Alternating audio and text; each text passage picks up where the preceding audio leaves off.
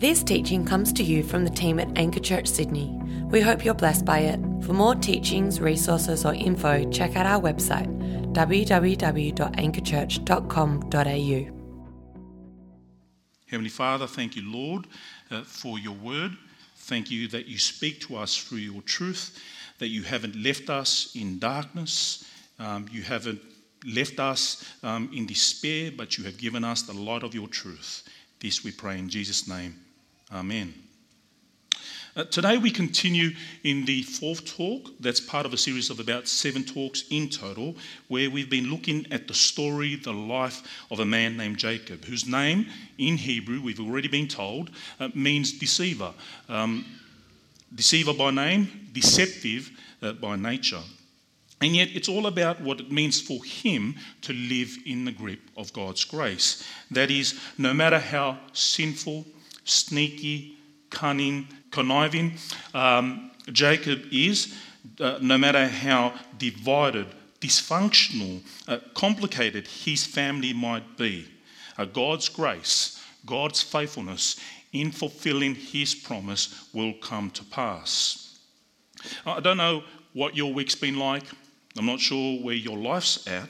But what I need you to remember as you walk away from the talk this morning is that we have a God who makes promises and he intends on making those promises. No matter how messy our lives are, how complicated our lives might be, um, how guilt ridden we may feel, how far away we have run from God, no matter what those things that have happened in our lives, God wants us to know that He pursues us. He wants to love us. He wants to help us to grow, to mature, and to become more like His Son Jesus. And so, the big idea for today is God is still faithful in fulfilling His promises despite our sinfulness. Um, his promises to love, save, to transform, to be present amongst us, and to use us to be a blessing to those around us. Uh, there may be times in our lives where we encounter, experience difficulties. Now, I need to be careful here. Uh, sometimes, but not always, it's God's way of disciplining us, uh, it's His way of refining us. Now, I'm not suggesting for a moment that we can live our lives in disobedience to God. God's grace uh, shouldn't be taken for granted, and it is not a license, it's not a permission for us to continue living a life of sin. But the main point is that God is faithful even though we might be foolish. God is faithful even though people may be fickle.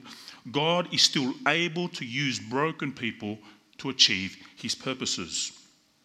Uh, during the week, I read the story of um, uh, Abraham and Sarah to a group of guys about how Abraham and Sarah, uh, old in age, they're childless. God makes them a promise that He will give them a son, an heir.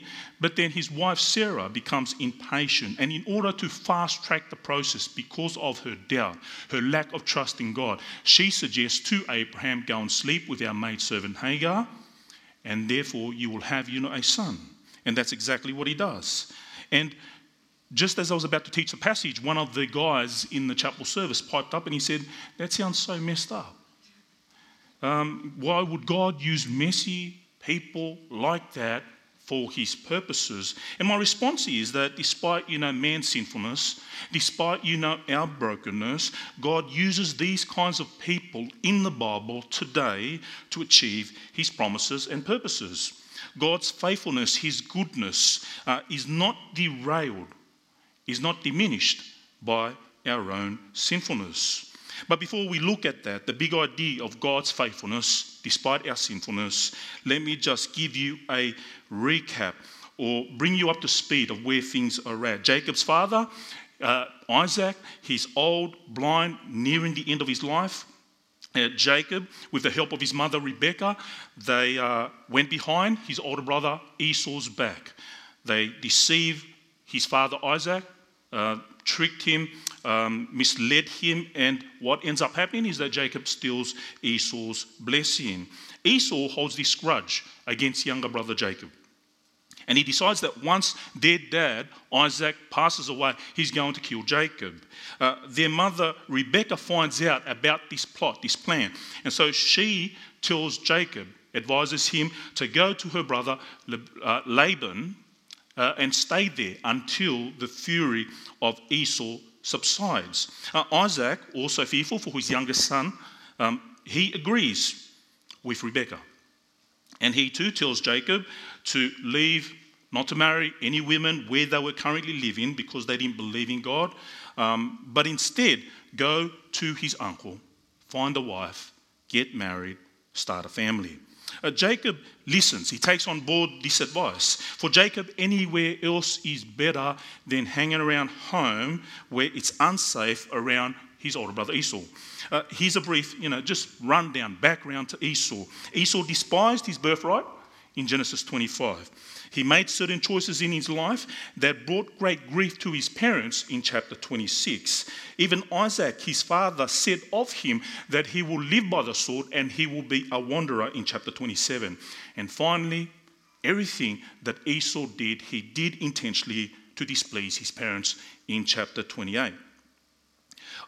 I don't think um, when you look at the life of Esau, you may have noticed that this guy has some serious personal issues rebellious, disobedient, bitter, angry, furious, enraged, and hell bent on seeking vengeance.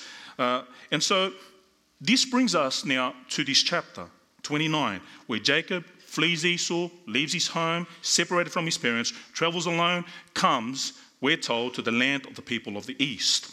Jacob doesn't go because he wants to, but because he has to. Uh, but let's not forget, he's not this innocent victim suffering at the hands of an angry, older, oppressive, overbearing brother. Jacob got himself into this mess. Uh, he's suffering the consequences of his own sins. After all, he did deceive his father and his brother. Another point worth noting is that, unlike his grandfather, Abraham, Abraham, before Jacob, left his home country and people. Why?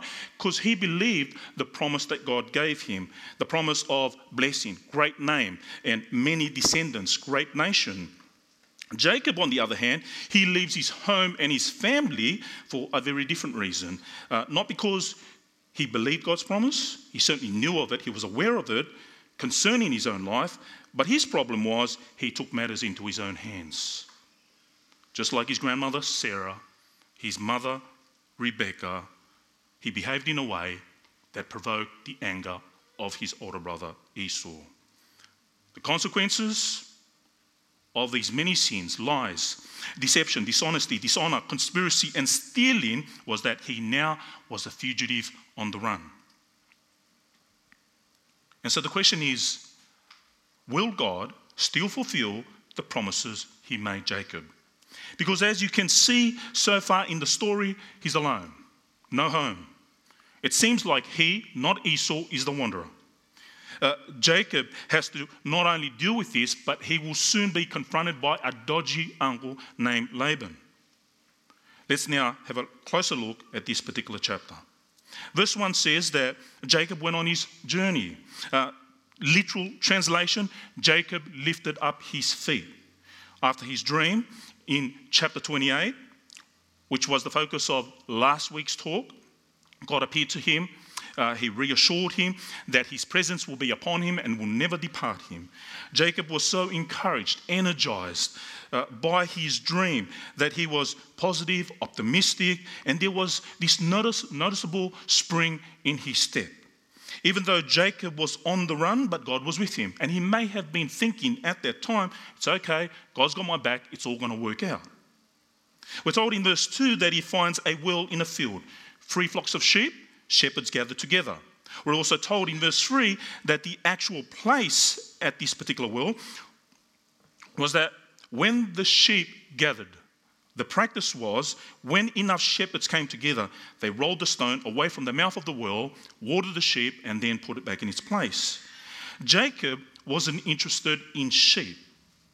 The first place he comes to is the well. The first people he comes across are shepherds. And believe it or not, this is quite significant in Jacob's life. Why? You see, Jacob knew the story of how his father Isaac met his mother Rebekah. Jacob knew the story of how his grandfather Abraham sent his own servant back where he came from to get a wife for his son Isaac. And what happened was his servant arrives also at a well.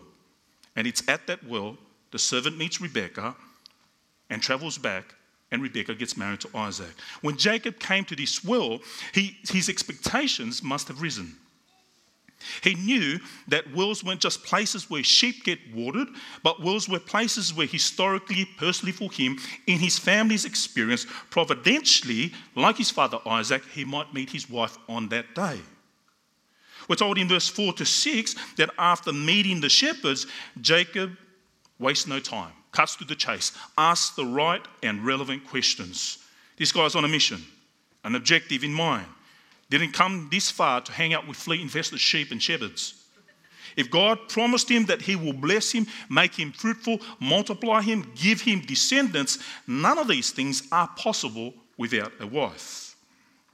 He was waiting, watching. How is God going to work this out? What will he do next? He was the most eligible bachelor of Mesopotamia wants a wife. And God was going to do something. How that would look like will be marked with unexpected twists and turns. The kind of stuff that makes a soap opera look average. You don't, you, you don't write this stuff, you know, only in the Bible you find this kind of stuff. When, when, when I got this passage to preach, and I was like, why me do I have to preach on, you know, one guy who marries two women? This is crazy, complicated. But what we need to remember is that God is faithful, He is sovereign, in control. God's promises will come to pass. Next, Jacob finds out the shepherds are from Haran. They know his uncle, his uncle is Will, and lo and behold, who turns up? Rachel. We're told in verse 7 to 8 that Jacob is surprised how idle these shepherds are, even telling them, Water the sheep, go and pasture them. But the shepherds disagree, and what you find is that they are as motivated as much as your local council worker. We're told in verse 9 that while Jacob is talking with the shepherds, Rachel turns up with her father's sheep because she was a shepherdess.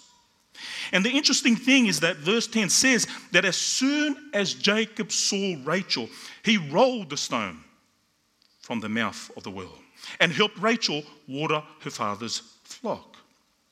What usually takes a number of shepherds to do, Jacob accomplishes it all on his own.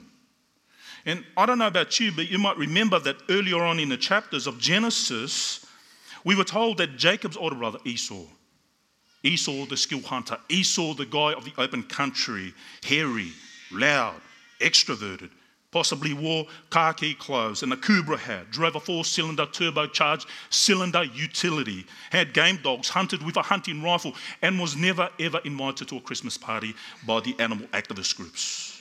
Jacob, very different, quiet, introverted, loved the indoors, loved cooking, probably even wore chinos, and came from the inner west. Esau, not Jacob, is the one you would expect to move this big stone with human strength, capable of doing these great feats. But love does crazy things for some people, and so it was with Jacob. For Jacob, the moment he saw Rachel, he was filled with so much joy. At last, this is the divine confirmation from on high that God is in this. As one commentator put it, every ounce of manliness rose in Jacob. As he did the equivalent, what I consider the clean and jerk in Olympic weightlifting or flipping the tire in CrossFit or MMA training. It's crazy, explosive, efficient, with such ease. Not a problem. Jacob was the man. The shepherds were shocked. Rachel, who came last, was now first. She's the one who gets to water her father's flock. Verse 11 says that as soon as this was all over, Jacob planted a kiss on Rachel.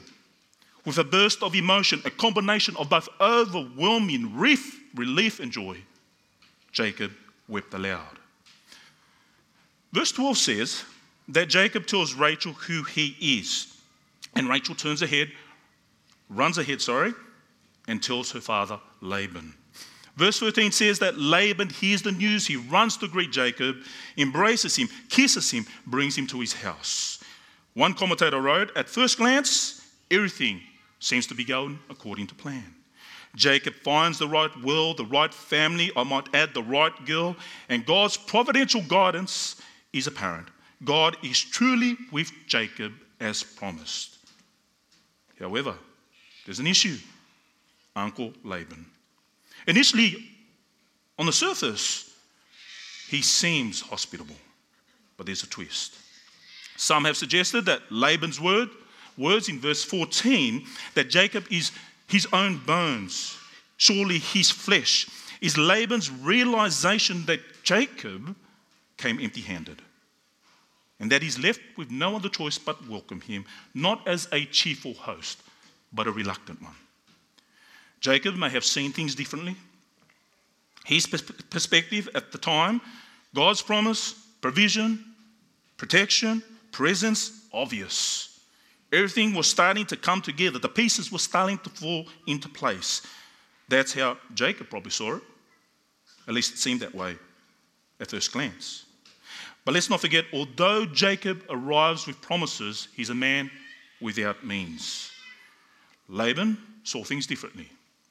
Remember, back in chapter 24 of Genesis, Abraham's servant turns up, turns up with a camel train filled with gifts. And the first thing that the servant gives Rebekah, Jacob's mother, gold ring, two gold bracelets, many garments, and even to Laban, costly ornaments. Initially, the news of Jacob's arrival made Laban hopeful. Is these small gifts, riches, wealth? That's what he probably thought. But instead, Jacob arrived on foot, empty handed. Laban was full of excitement. Later, disappointed and deflated. What Jacob didn't realize was that he would soon be at the mercy of a man who took advantage of others, exploited others for his own good. Jacob, the deceiver, was about to be deceived. Jacob was going to finally meet his match. At last, Jacob would finally learn what it's like to be on the receiving end cheated, outwitted, experiencing pain. What his brother Esau experienced, he will now go through. Jacob needed to be pruned. At least that was, that's what God thought. Disciplined, humbled. He needed to be more compassionate, gracious, merciful. He needed to stop being self seeking, self centered, stop trusting in himself. God didn't leave Jacob at, the, at this point in the passage. He was starting to work on him, as he always had all along shaping him, stretching him, growing him like never ever before. Let me just say up front, just putting it out there, that when God disciplines his children, it's not because he hates us, but it's because he loves us. It's not because he wants to beat us down, but his intention is to build us up. It's not because he wants to destroy us, but he wants to develop our character. It's not because he wants to stifle our growth, but he wants to see us flourish mature, and grow. God's decision to discipline his children is never pleasant, sometimes uncomfortable, inconvenient, painful, even feels unbearable. But the ultimate goal is growth, godliness, maturity. God's chosen instrument in this process for Jacob was Laban. In verse 15, the sly, deceptive old fox uncle Laban tries to sound like, look like that he's being generous. Being generous when he raises with him the question about wages. But in verse 16, Laban knows that he's the one with the advantage. He has the upper hand. He has two daughters an older one, a younger one, Leah, Rachel. We're told in verse 17 that Leah's eyes were weak, whereas Rachel, beautiful in form and appearance. And commentators believe that uh, the weakness of her eyes, the older sister, meant that she lacked a sparkle, a glow, fire. And so you have here the distinction between older sister and younger sister. However, verse 18 clearly tells us that Jacob loved Rachel. Jacob loved Rachel so much that later on in that verse, we're told Jacob made an agreement with her father that he would work for seven years for his youngest daughter, her hand in marriage, Rachel. And verse 19 says that Laban agreed. Three years, reasonable. Four years, pretty generous. But seven years, double the standard dowry in duration, was an indication of how much Jacob loved Rachel. And that's exactly why we're told in the second part of verse 20, and they seemed to him but a few days because of the love he had for Rachel. In verse 21, Jacob says to Laban to give him his wife so he can go into her, for his time is completed. Jacob had fulfilled his part, his end of the agreement.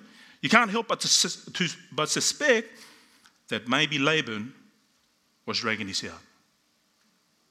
Maybe Laban was attempting to extort more from Jacob.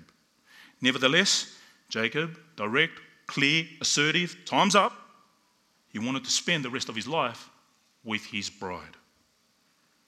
At first, Laban looks like he's going to honor his end of the agreement doing the right thing, hosting the wedding feast, uh, where in verse 22, he gathers together all the people.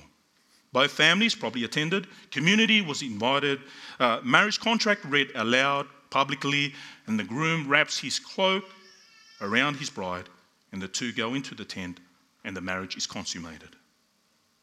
But there's a problem here.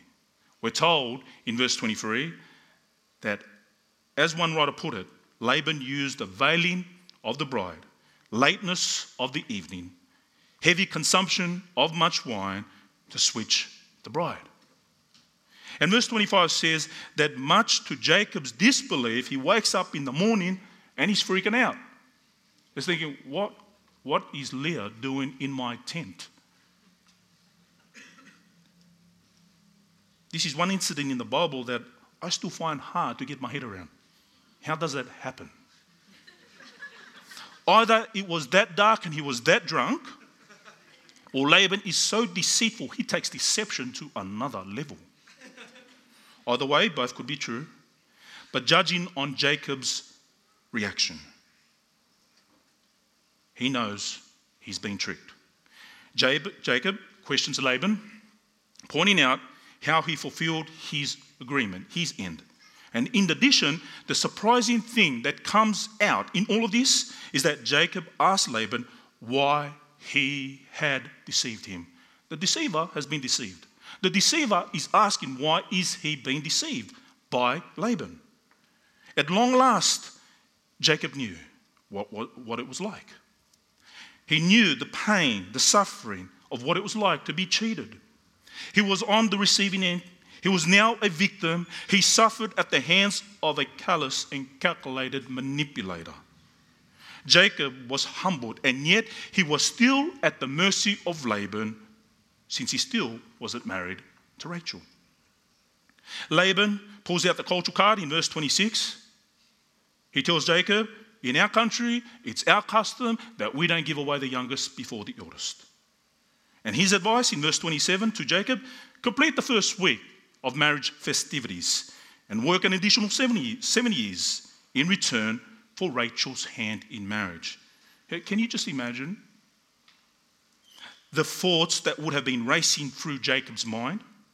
Seven years of labor, seven years of waiting only to be told, you've got to do it all over again. The concession was he got Rachel straight away. But surely at some point, Jacob would have wondered whether or not God's promise of blessings, descendants, of presence, provision, couldn't it have come any easier than this? This is tough. It's difficult. For the first time in his life, Jacob had to learn two things trust in God, wait on him patiently. This is not something that came easily, naturally to Jacob. He was a doubter, impatient. He liked to do things on his own terms, but now things were beyond his control. Vulnerable, powerless, victim of deception, extortion, manipulation, and injustice, and yet all he had to hold on to was a promise from God. Even though there's no mention of his faith in this part of the chapter, but the one underlying theme that we see is that God is in control. God is faithful. God never breaks his promise. God, unlike Laban, keeps his word. When we suffer in life, we have two options. We either flee from God or we draw near to God. We either push back on God or we surrender to God. We either keep trusting Him or doubting Him. We either believe in the lie that God is absent or we are still confident that He is present. Even in the midst of our sin, in the midst of our suffering, in the midst of the messy lives that we live. Two months ago, the man who led me to Christ over 20 years ago lost his 19 year old son, youngest of three children, in a tragic single car accident due to microsleep on a rural road in WA. His son was very good friends with our eldest daughter, went to the same playgroup, attended the same Sunday school, uh, went to the same school. And what I, I was deeply and profoundly moved and encouraged by was my friend's words when we spoke on the phone the night after the police turned up at his house to share the tragic news. And his words were this My son is gone. Only the, only the Lord knows why. He is in control, and I'm going to keep trusting Him. Honestly, I don't know how I would respond under similar circumstances. But I know this it's so easy to trust God when things are going well, it's so much harder to trust Him when things are difficult. messy, complicated. Jacob's life was messy, but God didn't walk away. I came across a quote the other day by the late Elisabeth Elliot, former wife of the American missionary Jim Elliot, who passed away 60 years ago, was martyred, killed by Indians in Ecuador. And she wrote, If you believe in God who controls the big things, you have to believe God who controls the little things, all things major, trivial, big, small, whatever it is. Isn't it true? We're told in verse 28 that, like the first time, here it is, this time Jacob completes another seven additional years. Basically, Jacob worked four full dowries, 14 years in total, for the woman he loved. And he didn't just get Rachel, but get this, he also gets Leah and in addition, two female servants. We're told in verse 30 that Jacob married Rachel and Jacob loved her more than Leah. And usually, this love story, this wedding story, ends with the line, and they lived happily ever after. I know about you, but when I read this, Jacob's, you know, family, his story, the background, I think myself, I thought my life was, comp- my life was complicated. I thought my family was messed up. It's so encouraging to know that the Bible is real. It's raw. It's vulnerable. Life is complicated. Life is messy. Because what we have now, as one writer put it, you know, this is in Jacob's life a recipe for misery.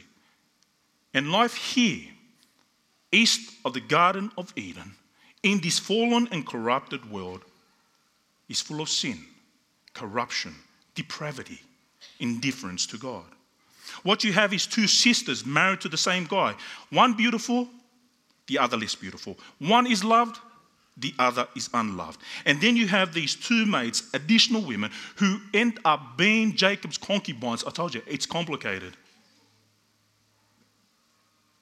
It's like the guy who said to me during the week, This is messed up, along with other colourful language that he added alongside when I spoke to him in maximum security. Jacob arrives empty handed, unmarried. 14 years later, he gets the wife, he gets his older sister, and he gets two concubines bigamy, polygamy, tension, inner conflict within the family. I don't know about you, but when I look at something like that, I think to myself, what hope is there at least at a human level, from my perspective. However, Jacob's family, as you can see, was broken. And the truth is, our lives as well, our past, our families, our upbringing, our lineage is full of many complexities. And the question that still remains how does God still fulfill his promises despite Laban and his deception, despite Jacob and his experience of suffering injustice? And without stealing Matt's Funder, who will be speaking to us from the next part of Genesis, from these four women, especially Leah. Poor Leah, unloved Leah. We get the 12 sons of Israel, the nation, God's people. And the promise of being fruitful, many descendants from the line of Abraham, Isaac, and now this patriarch Jacob will happen. The only thing is, it's not how we would have planned it out, how we would have imagined it. You see, all along, it always seems that God's promise is under attack sinfulness, falsehood, people scheming against one another. But the truth is, in this chaos, in this disorder, God is still able to fulfill his promise. This morning, you might be thinking, I'm too far gone, I'm too sinful, I'm too broken, I'm too lost, beyond forgiveness, beyond saving, beyond God's redemptive and restorative work in Jesus.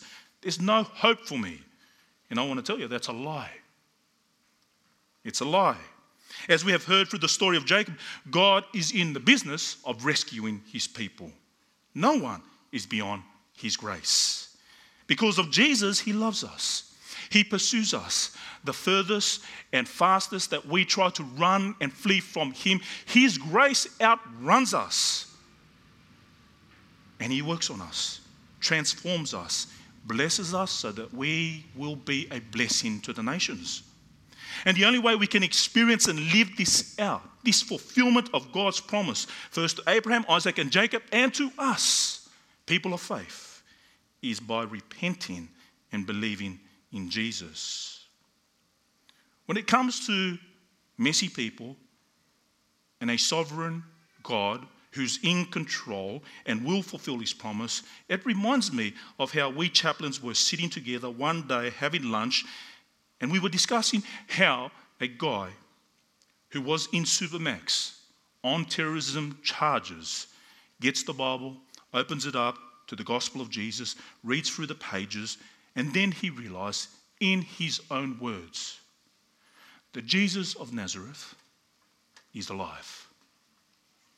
And the hatred and the anger and the violence and the vengeance that is in his heart subsides until he has this personal, intimate encounter with the living Lord. Why? Because as God's people, he wants to bless us. He wants to show us His grace, His favor, and use us for His glory and the joy of many. Let me pray. Father God, we want to thank you, Lord, that you are a God who's faithful to your promises, whether it was Abraham, Isaac, and Jacob, or to us today. And all of that has been fulfilled and realized in the life, in the work, the death and resurrection of your Son, Jesus Christ. We pray, Lord, help us to trust you, help us to draw near to you, help us to keep on being certain of the fact that you are the God who is in the business of restoration. This we pray in Jesus' name. Amen.